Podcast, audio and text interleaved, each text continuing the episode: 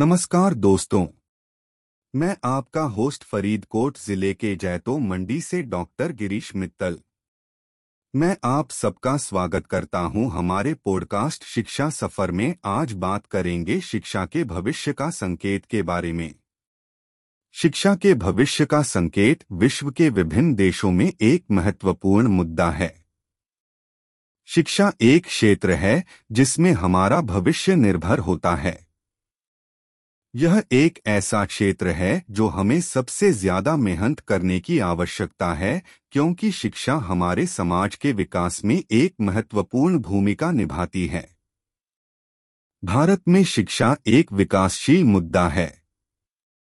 लेकिन आज के समय में शिक्षा के भविष्य का संकेत अधिक महत्वपूर्ण बन गया है।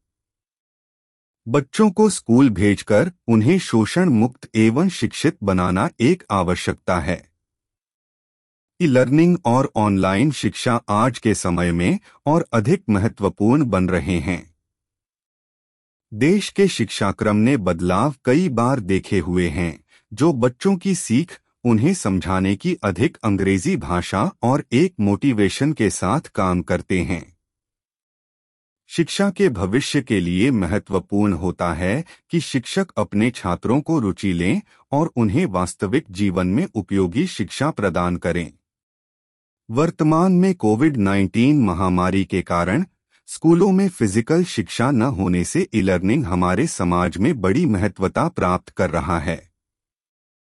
हालाँकि यह एक नई मीडिया होने के कारण कुछ लोगों को यह फ़ायदेमंद नहीं लगता। इसलिए आपको अपनी सोच में बदलाव लाने की आवश्यकता है। शिक्षा के भविष्य का संकेत शिक्षाक्रमों की सोच को बदलने की आवश्यकता है। नए तकनीकी उपयोग के साथ हम अधिक भीड़ तक शिक्षा पहुँचा सकते हैं। इसके अलावा